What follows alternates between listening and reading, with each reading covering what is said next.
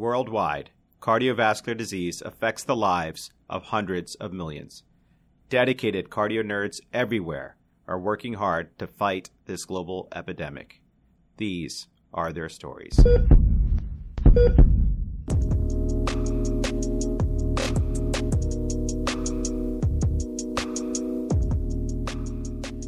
cardio nerds. It's Heather here. Thanks for tuning in. I'm very excited for this fourth and final part of our deep dive into hypertrophic cardiomyopathy. If you haven't listened to the first three parts, definitely check them out. They really set the stage for the current episode.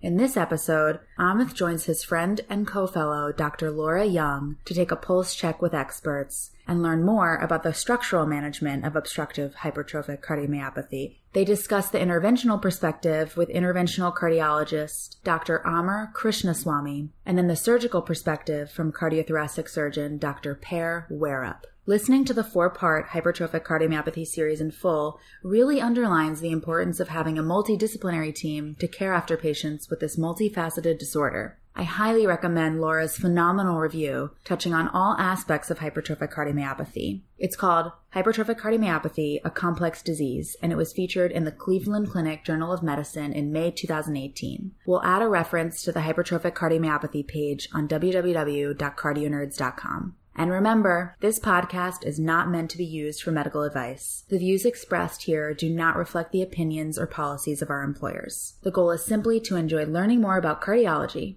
directly from expert cardio nerds.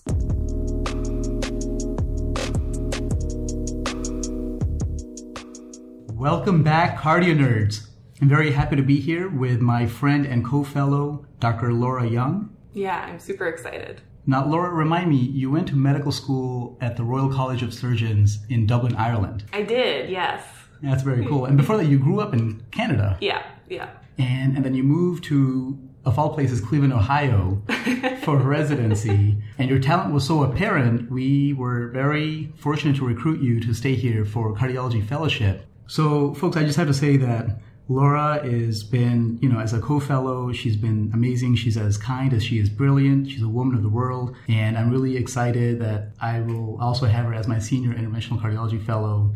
Thanks, Amith. So uh, what are we doing today, Laura? So we're going to talk to Doctor Krishnaswamy about some of the nuances of treatment of hypertrophic cardiomyopathy uh, from an interventionalist standpoint. Oh, that's very cool. And then from there, I guess we're going to go on and talk to Doctor Per Wierup. Yeah. To, to get the contrasting yeah. view from a surgical perspective. Exactly. Get it all done. Laura and I are so excited to discuss septal reduction therapy for hypertrophic cardiomyopathy with Doctor Amar Krishnaswamy. Doctor Krishnaswamy, thank you so much for taking the time to teach us today. Absolutely my pleasure. This is uh, hopefully going to be fun and educational. So let's get started. Doctor Krishnaswamy, thank you so much for being here. It's such a pleasure to be here with you. For our listeners, Doctor Krishnaswamy earned his medical degree at Yale University. He then went on to complete his internal medicine training at the Osler program at Johns Hopkins, where he also served as the assistant chief of service for the Barker Medical Service. From there, he moved to the Cleveland Clinic for both general and interventional cardiology fellowship training, where he's remained as faculty. Since then, he's just had, honestly, a meteoric rise. He's the program director for the Interventional Cardiology Training Program and was just recently promoted as the new section head of the Division of Interventional Cardiology here at the Cleveland Clinic. Congratulations. Thank you very much. I really appreciate it. I'm so excited to join as an interventional fellow next year under your leadership, uh, Doctor Krishnaswamy. So thank you so much for fitting us into your busy schedule today. Oh, it's absolutely my pleasure, and um, your words are all uh, too kind. Uh, I have to mention, though, for anyone uh, that's listening that uh, has familiarity with the Osler program, Laura did mention that I was A C S for the Barker service, but I would be remiss if I did not mention that I did my house staff training on the Longcope service. Oh. So anyone that was part of Longcope, uh, please, uh, no disrespect there. um, but uh, no, very, very kind words, and I can uh, truly only... Uh, I've worked hard, but I really have utmost thanks to all the mentorship that I had, both in uh, internal medicine training at Hopkins and then throughout my training and uh, staffhood uh, here at the clinic. So Okay, so now we'll get started. Uh, so Doctor Krishnaswamy, when you refer to a patient for alcohol septal ablation, what really factors into your patient selection? So I think there are a few different factors, some of which are patient-specific and some of which are institution-specific. Um, with regard to the patients themselves, we want, of course, to know what the septal anatomy is uh, of the muscle. So in looking at the echocardiogram, is it truly just an upper septal hypertrophy uh, near the base, or is there a concentric ventricular hypertrophy? The reason that's important is because we're most effective at treating the upper septal knuckle. In rare cases, in patients who are truly debilitated by their hypertrophic cardiomyopathy and obstruction, and they're not uh, really candidates for surgical therapy, we do sometimes perform uh, septal reduction therapy with our alcohol septal ablation, even for those patients, in the hope that it might help a little bit. That is certainly not a typical or a common Uh, scenario, and is certainly more off-label, if you will. But really, we're looking for that patient with the upper septal knuckle. A really important part of the evaluative process, and one that we've learned uh, a lot about from research by our imaging colleagues and our surgical colleagues here at Cleveland Clinic, is the fact that up to a third of patients with H O C M and L V O T obstruction might actually have obstruction as a result of deranged uh, chordal attachment or papillary muscle arrangement. And so I really make sure that any patient that I see for alcohol septal ablation does have a cardiac M R I to make sure that it's not an issue there of obstruction that I'm not going to address by simply injecting alcohol and performing alcohol right. septal ablation. Beyond that, it's important to look at the coronary angiogram to make sure that there's an appropriate septal perforator branch uh, for us to address. Uh, most often, these come off of the proximal portion of the L A D, but rarely they can come off of a ramus branch or a high diagonal branch or something of that nature. Um, but we look at uh, essentially where we think an appropriate septal branch would be, and then at the time of the procedure, we actually inject echo contrast into that targeted septal and make sure that what lights up echo at the time is the area that we want to ablate. Mm-hmm. Uh, and then beyond that, moving from the patient-specific factors uh, really to the institutional factors, I think it's important to know what is the expertise. There are some institutions where there isn't as great of a surgical experience and the interventional experience is greater. Uh, and so it's important to understand sort of where the strengths lie for any given program. Uh, I think we have the luxury uh, that both in our department in interventional cardiology and in the cardiac surgery section, there are operators on both sides of that fence uh, that have a great deal of experience. And so we're able to be, I think, very targeted in what is best for a given patient, taking into consideration comorbid factors, issues that may uh, arise with regard to recovery, and also uh, looking at uh, things like conduction factors. Mm-hmm. So there are times where I might get a patient who's on the relatively younger side, and they have um, a baseline right bundle branch pattern, and they're sent to a surgeon because they're a good candidate for surgical myectomy. But when surgeons do a myectomy, they will most often cause a left bundle branch block. When we do septal ablation, we'll most often cause a right bundle branch block. And so if someone comes with a pre-existing right bundle, they have a really high chance they might have a pacemaker after a surgical myectomy. And so those patients sometimes will get sent to me by the surgeon to say, hey, this might be a scenario where they have a lesser risk of pacemaker. Uh, and in fact, I just treated a patient like this three weeks ago who was a welder, who if he had a pacemaker would have been unable to do his job anymore. Yeah. So even though he was a young guy, a very active guy, um, he had a baseline right bundle branch.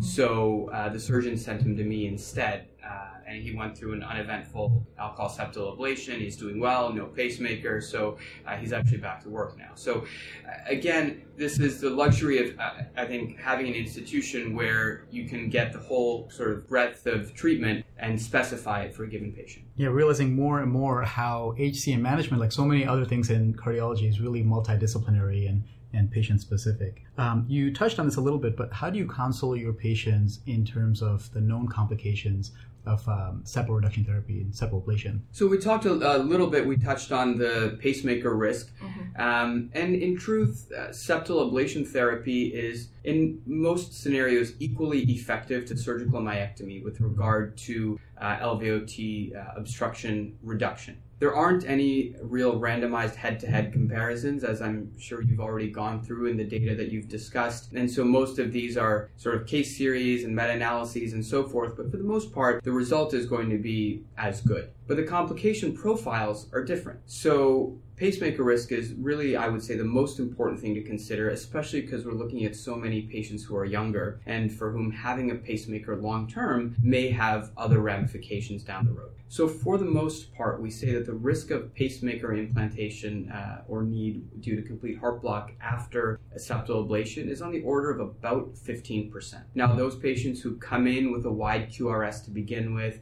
those patients who come in with a baseline left bundle, these are patients who have, are going to have a high risk than sort of the all-comers, if you will. For a point of reference, um, we say that the risk of a pacemaker in a high-volume surgical myectomy center is probably closer to about five percent. So it is a, a real tangible risk difference with regard to pacemaker. From the other standpoint, uh, risk of things like ventricular septal rupture is barely decimal percentage points. Again, assuming that these are this is a procedure done by someone with experience uh, in that area. Risk of things like coronary dissection, risk of things like stroke due to catheter manipulation. These are all, I would say, typical risks that we discuss with percutaneous intervention. Uh, certainly fall under the less than one percent category. But again, as with all things, implies that the operator that you're seeing is experienced in doing these cases. Okay, so I remember when I was a resident and a fellow here in the C I C U, and we'd get these patients up from your cath lab and an alcohol septal ablation, you're essentially creating an M I in these patients. So going through initial complications that we should be looking out for when these patients come up to us, what do we usually see immediately post-procedure? Sure. So when we're in the cath lab and doing the procedure, um, for the most part nowadays, we do these procedures with bilateral radial access, mm-hmm. uh, as we've really converted to doing most of our coronary-based procedures uh, via radial access. Uh, so in those cases, you're going to do the usual post-procedure exam checks for the radial arteries. If there's a femoral access for some reason, you want to be looking for any potential bleeding complications, kind of the routine in that regard. For septal ablation specifically, immediately in the cath lab, we're looking at the echocardiogram and the invasive gradients to know that we've gotten a good result and how much alcohol do we want to give and so forth. But in the period of hours up to about a day or two thereafter, we might actually see an increase in the gradients just because of edema that happens in the septum. And so when you're managing these patients in the intensive care unit or even on the floor in the days thereafter, in case of hypotension, you want to rule out the usual things. Heaven forbid, was there a bleeding complication? Was there some kind of a coronary perforation, tamponade? Those kind of usual things. But you really want to keep an eye out for worsening outflow tract obstruction, because how you're going to treat that with regard to pressor choice is going to be different. You might use something like a phenylephrine, for example, right. rather than your usual pressors for hypotension. And, and of course, volume in this setting mm-hmm. is going to be important. The other thing we look out for, again, is the conduction abnormality. Because the conduction abnormality really can occur anywhere up to almost forty to seventy-two hours after the ablation, we will usually leave a temporary pacemaking wire from the internal jugular vein uh, that we implant at the time of the procedure. We'll leave it for anywhere between forty-eight to seventy-two hours. And someone that starts with a narrow Q R S, doesn't drop any beats over the ensuing twenty-four or forty-eight hours thereafter, you're probably fine to remove it. And I usually will have them observed in the hospital for another day beyond. Mm-hmm. But if there's any concern for dropping beats or widening Q R S or anything of that nature, we'll keep that temporary wire for seventy-two hours. Obviously, if there's any dependency on that temporary pacemaker, these are patients that end up the, a device before they leave the hospital. Those are great pearls to look out for. yeah, no, I actually didn't realize that the obstruction and the gradients could get worse immediately post-procedure, yeah. so that's really good to know for, for our perspective. Yeah, for sure, exactly. Um, and then when we see these patients back in clinic, what are you really looking for when you follow them up? So we're looking really at clinically, how's the patient doing? Right. Hopefully they're feeling better, and often they've had a functional decline by the time they get to me. So they're feeling better, but they probably still have a few months more of sort of physical and functional recovery left. Mm-hmm. So making sure that they're engaged in cardiac rehabilitation, and that's a very important part of really any kind of cardiac recovery. We also are looking at an echocardiogram to understand what's happening with the gradients. As I said, we do get an acute reduction in gradient uh, at the time of the procedure, and for the most part, we'll see about seventy-five to eighty percent of our final result will get acutely. And that's just because that basal septum is no longer contracting, you're not getting the systolic anterior motion that is the bulk of the L V O T uh, obstruction. but over the ensuing two to three months, you might get another fifteen to twenty percent uh, reduction in gradient uh, just because that part of the septum has, has died and has kind of sloughed off, if you will. Um, we do, of course, want to keep in mind uh, any of the potential complications when we see patients in follow-up. Heaven forbid, is there some kind of flow in the septum? Are we worried about uh, ventricular septal uh, rupture? Again, extremely, extremely rare and not expected, but we keep it in mind. And then in the rare circumstance that for whatever reason they didn't have a good result from the index procedure, they still have symptoms, um, they still have significant degree of obstruction, you know, is this a patient that we need to go back and either target a different septal perforator or go back to that same septal perforator and add more alcohol? Again, these are rare. Um, it's probably five percent or less of patients that have an alcohol septal ablation that go for a repeat procedure. Certainly there are, again, rare circumstances. Uh, patients I've taken care of that had a surgical myectomy that I might have brought back years later mm-hmm. to do an alcohol ablation. Again, these are not typical scenarios, but the things that we always keep in mind. That's incredible. Um, now, Doctor Krishnaswamy, you gave a great new conference a couple of weeks ago, and you mentioned that the development of L V O T obstruction in elderly patients with aortic stenosis undergoing TAVR. Uh, what are the situations when you worry about that, and, and how do you deal with that during the TAVR procedure? Sure. So that's I, that's a, an important point. So when our imaging colleagues and our uh, surgical colleagues went back and looked at uh, the data, specifically the M R I data of patients who were elderly and hypertensive, and compared it to those patients who had H O C M, they actually looked very, very similar. So a lot of the anatomic uh, morphology there, the hypertrophy with age and hypertension that tended to be a little bit more at the upper septum and have that septal knuckle, the horizontal uh, lean of the aorta and the L V outflow creating uh, that curve going from the ventricular cavity out to the proximal aorta, those things were similar in both of those groups of patients. And the reason that's interesting is because these elderly hypertensives are the ones that we're treating with TAVR for their aortic valve stenosis when it develops. And so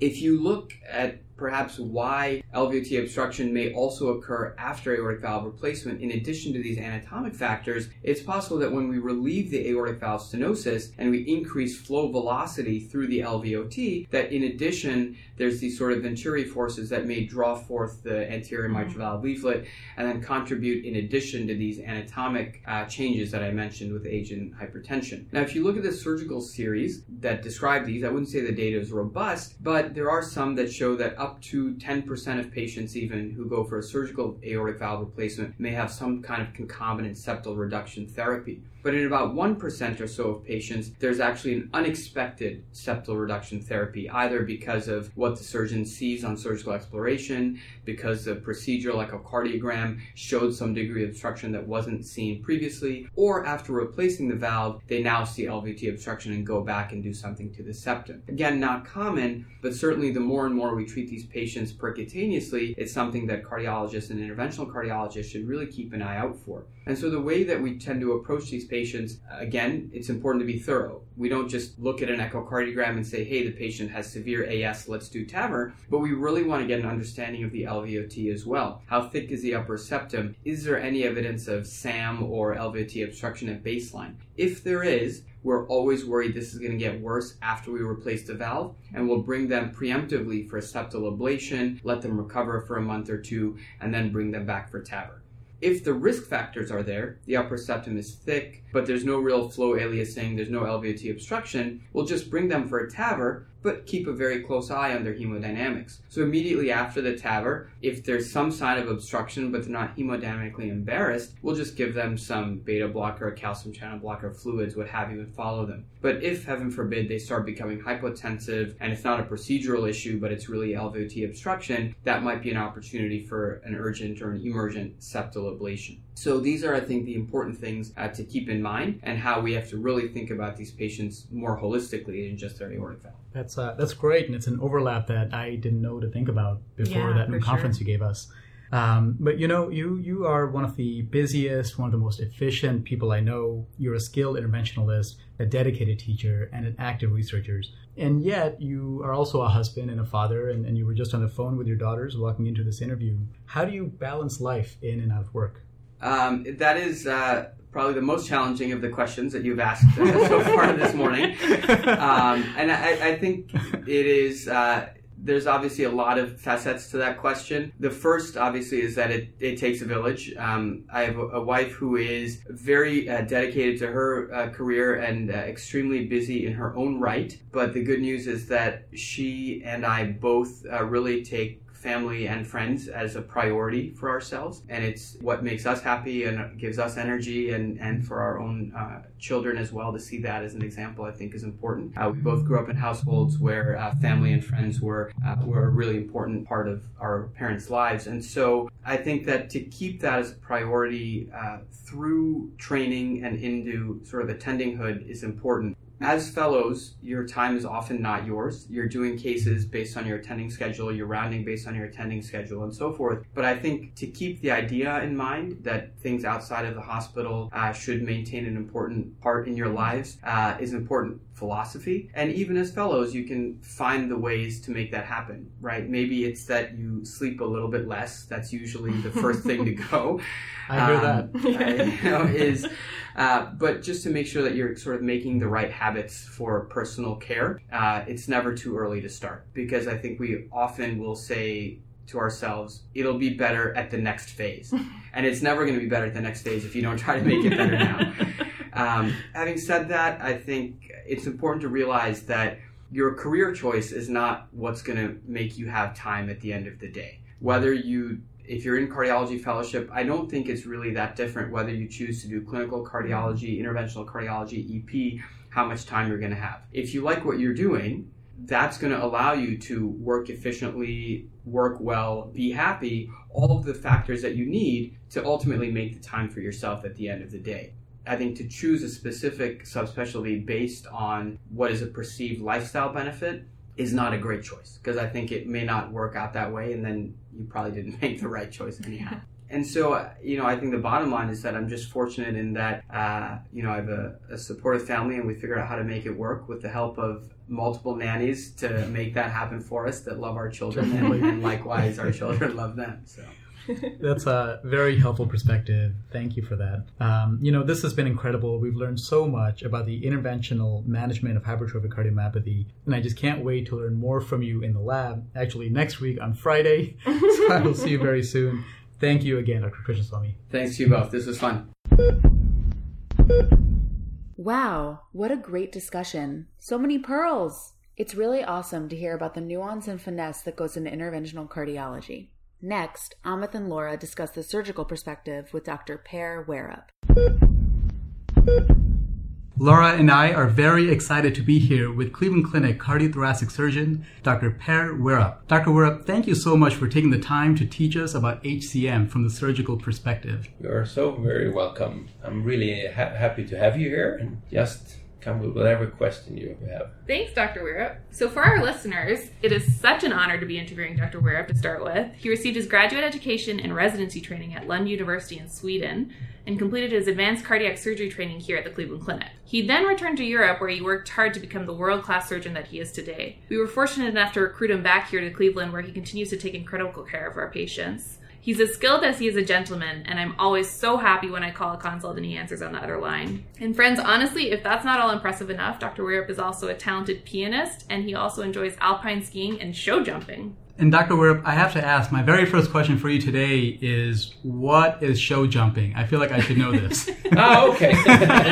yeah, it, it's equestrian uh, competition. So, so you're riding your horse and you're jumping a series of, of obstacles, pretty high fences, and and uh, that is a very nice sport. And, oh, that's pretty incredible. And, and and the horse will of course jump, but the whole trick is to have a good pace and position it well to the fence so that it, ah. it makes it easier for them to jump. Wow, and that's, that's interesting that I like the sport, because it's a matter of, of, of eyeballing. You need to control these thousand-pound force that's going with very gentle uh, hands, and, and then position the horse correctly to the fence. And that's really, and you have to do it on the stride, of course, in canter. So you have to have a good eye for things to fit in between the fences. The same as if you want to have stuff to fit when you're doing surgery and, and reconstruction of the heart. Oh, that's an interesting parallel. That's beautiful. That's very cool. Yeah. Yeah. All right, so now to get down to it. Um, so we'll start with kind of a first question that might be a general question for everyone. Doctor Wierup, um, which patients are really the ideal candidate for septal myectomy, and when do you know it's the right time to do it? So the, the ideal patient is, the patient needs to have an obstruction of, of his left ventricular outflow tract, meaning that it's obstruction to prevent the blood from leaving the heart. Mm-hmm. And that obstruction is caused not just by having too much muscle, but it's also uh, interplay with the mitral valve that's being sucked towards the, the, the wall.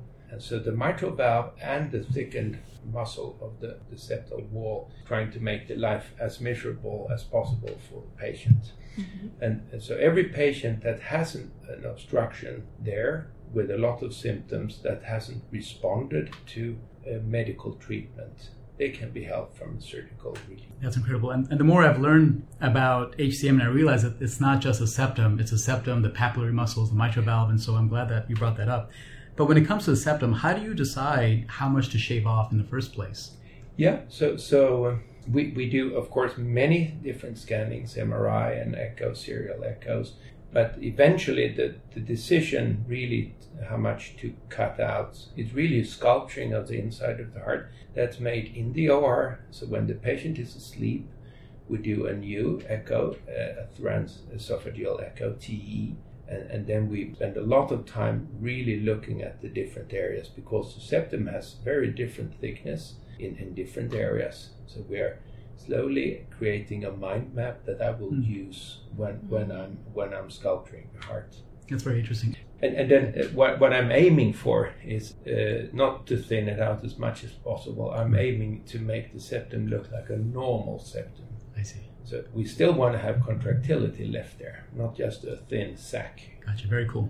Um, so then moving on, kind of what when you were talking about the obstruction, we say that it's both the, the muscle and the mitral valve. Um, how often do you end up needing to do a simultaneous mitral valve repair or replacement, and how exactly do you decide that? Yeah, a, a mitral valve replacement is very rare. Okay. Uh, in, in my hands, uh, or mm-hmm. in the two of us who's really doing this. Mm-hmm. Uh, so, and that means that th- there is an intrinsically not repairable uh, problem with the mitral valve, and in our hands, that's extremely rare. Mm-hmm. Having to do a repair uh, where we are taking away the, the mitral portion of the obstruction. We do that in about a third of the patients that need needed. Okay. And that repair can be, uh, typically is the mitral valve is pulled by, by the papillary muscle that are controlling the position of the mitral valve. In these patients, these papillary muscles are placed a little bit incorrectly, more closer to the septum than they should be, or they are too mobile, so they are swaying in the, in the bloodstream like sail in the wind. Uh, mm-hmm. And in that, those cases, we move them over to a more correct anatomic position. We sometimes also see that there are some scar tissue that's been formed on the mitral valve, and that scar tissue is, is kind of easy to get caught in the bloodstream, and, and then we resect that scar tissue. And the third is if there are intrinsic problems with the mitral valve. So, so two things. It's not just an obstruction of the outflow tract, but it's a real problem, like a prolapse of the mitral valve. Mm. And we then we address that at the same time. That is a real challenge, but very interesting, because the tricks that you do to prevent the prolapse is kind of increase the, mm. the risk of having an obstruction. So you really have to do a balanced judgment. Yeah. Putting in a Swedish way, we're pretty good at. Yeah. We don't exaggerate in Sweden. Yeah. Yeah. It sounds like it's interesting to think about that these mitral valve repairs that you are doing are really not because of severe mitral regurgitation. It's just the the layout of how the valve interacts with the, the obstruction, which I didn't really think about. So that's good to know. You talked a bit about this and you already beat us to the punch, but we were wondering as well about the complementary techniques you have for papillary muscle reorientation. That's mm. something that's pretty unique and pretty novel, it sounds like. Um, yeah, I, I would. It's developed here by Doctor Smedira, and the whole concept behind this is to move them to normal position. And the reason we're doing it is to avoid excessive cutting of the septum. There are other clinics who, who says we don't need to do the mitral valve. We just cut some more muscle. And, and ah. so, of course, if you cut the muscle very thin, mm, it's going to sure. bulge, and you don't get an obstruction, but you, you increase the risk, the need for pacemaker.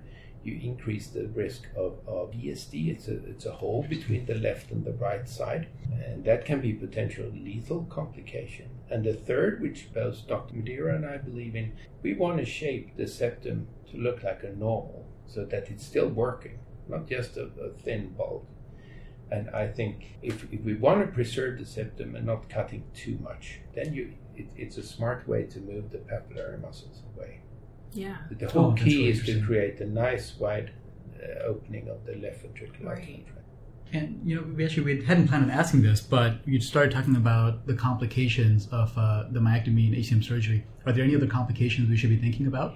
Yeah, so if we, it, it, it is a major surgery, so potentially everything can happen. We are as interested as the patient and the patient relative to not have any complications. So, yes, for sure. And, and so they are in our hands extremely low. As I mentioned, you can potentially have so that septum ruptures, so you get a hole. We don't really miscut so that we're cutting through, but, but it can, if, if we make it too thin, it can rupture.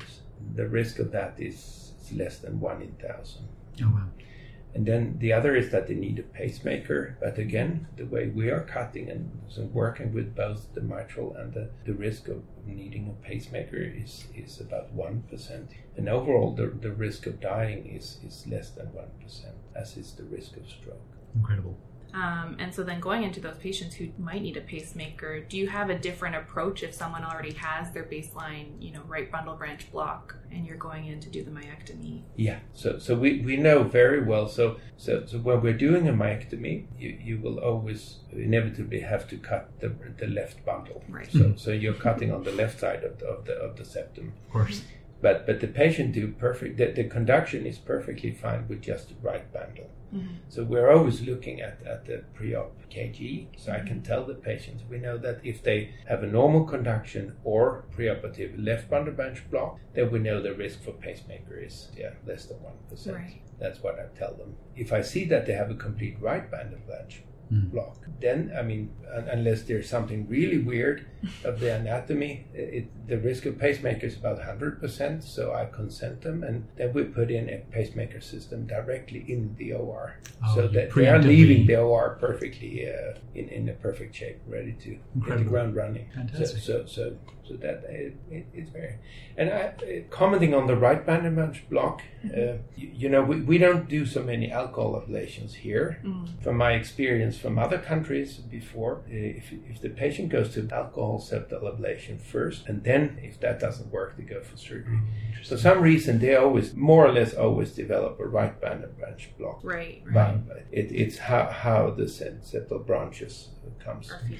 So then that means that they not only have very regular septum mm-hmm. left, so they have a higher risk of a V S D, mm-hmm. a, a hole between the left and the right side, but they also have an in very, they, they inevitably need a pacemaker. Right. That's so it's not it's not a smart way to, oh, let's just do an alcohol ablation yeah. first, and then if that doesn't work, we can do the big surgery. You know, that's actually really interesting. Yeah. I never thought about the implications of doing a salvage surgery yeah. after a septal yeah. ablation. Yeah. yeah. That's so, a, so, so it's, it's a really good it's, point. Because that's where I come from originally, that's more common. Okay. It, yeah. Not in the area where I worked, but I, I got patients from all over Sweden. So, so and then we got them, oh, they had an alcohol ablation, and then, ah, uh, it didn't really work, and you fix it. Yeah, must be very frustrating. I can do that, of course. but, but we, we have that. You know, Doctor Wierup, uh, we are so fortunate to have you here. You're incredible at what you do. You've dedicated your entire life to this. What uh, do you enjoy most about your job? No, what I enjoy most is, is, is helping patients. See, the, the patient's really happy, and, and, and before surgery, many of them are so sick, yeah. no, maybe not really feeling that it's going to work. And then after, you see the sparkle in their eyes, and they're just, well, that's really good. And when the pain and the relatives uh, almost start crying of happiness afterward, I think that's that, that's very nice. It must be very gratifying. Yeah, yeah. yeah. And I also like, as I, I like the, the the sculpturing part, the reconstructive part of, of heart surgery. So, so I do this uh,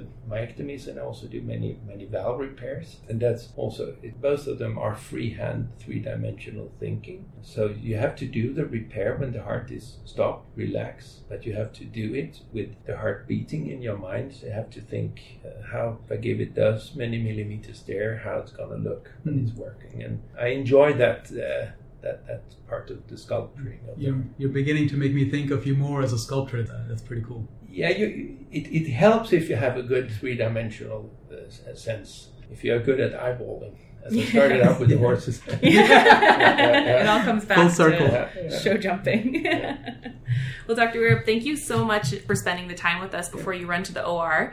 We have learned so much, and I'm already excited to put this all into practice. Yes, Doctor Wierup, this was amazing. Thank you for all the great teaching, and a special thank you also to my friend and co-fellow Travis Howard, who's holding my pager so I can be here with full presence of mind right now.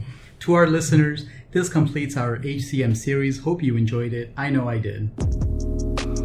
Well, that brings us to the end of our show, so it's time to make like an S two and split. You can follow us on Twitter at CardioNerds. Don't forget to check out the amazing illustration that Kareem prepared for y'all at w w w dot cardio nerds dot com, and please share what made your heart flutter this week. Send us a clip to cardionerds at gmail dot com. If you enjoyed the show, be a nerd and spread the word. And now, a flutter moment.